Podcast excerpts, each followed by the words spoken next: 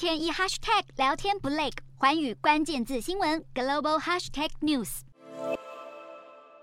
市场竞争激烈，整体经济环境也不理想。电动车大厂 Tesla 第四季财报仍表现不俗，获利三十七亿美元，比去年同期增加百分之五十九，营收增加百分之三十七到两百四十三亿，主要被交车辆增加带动所赐。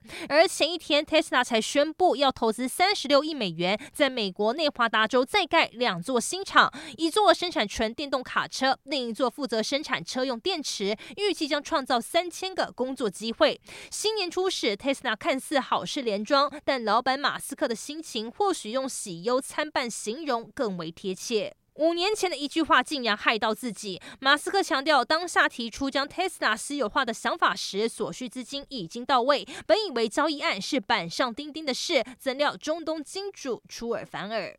结果，Tesla 股价因为私有化告吹惨跌，散户大众血本无归，愤而集体状告马斯克。除了官司之外，分析师还点出 Tesla 另一个隐忧。中国媒体指出，Tesla 频频降价的背后是需求减弱，订单增速放缓。就中国而言，Tesla 去年十二月交付的车辆比前一个月骤减四成四。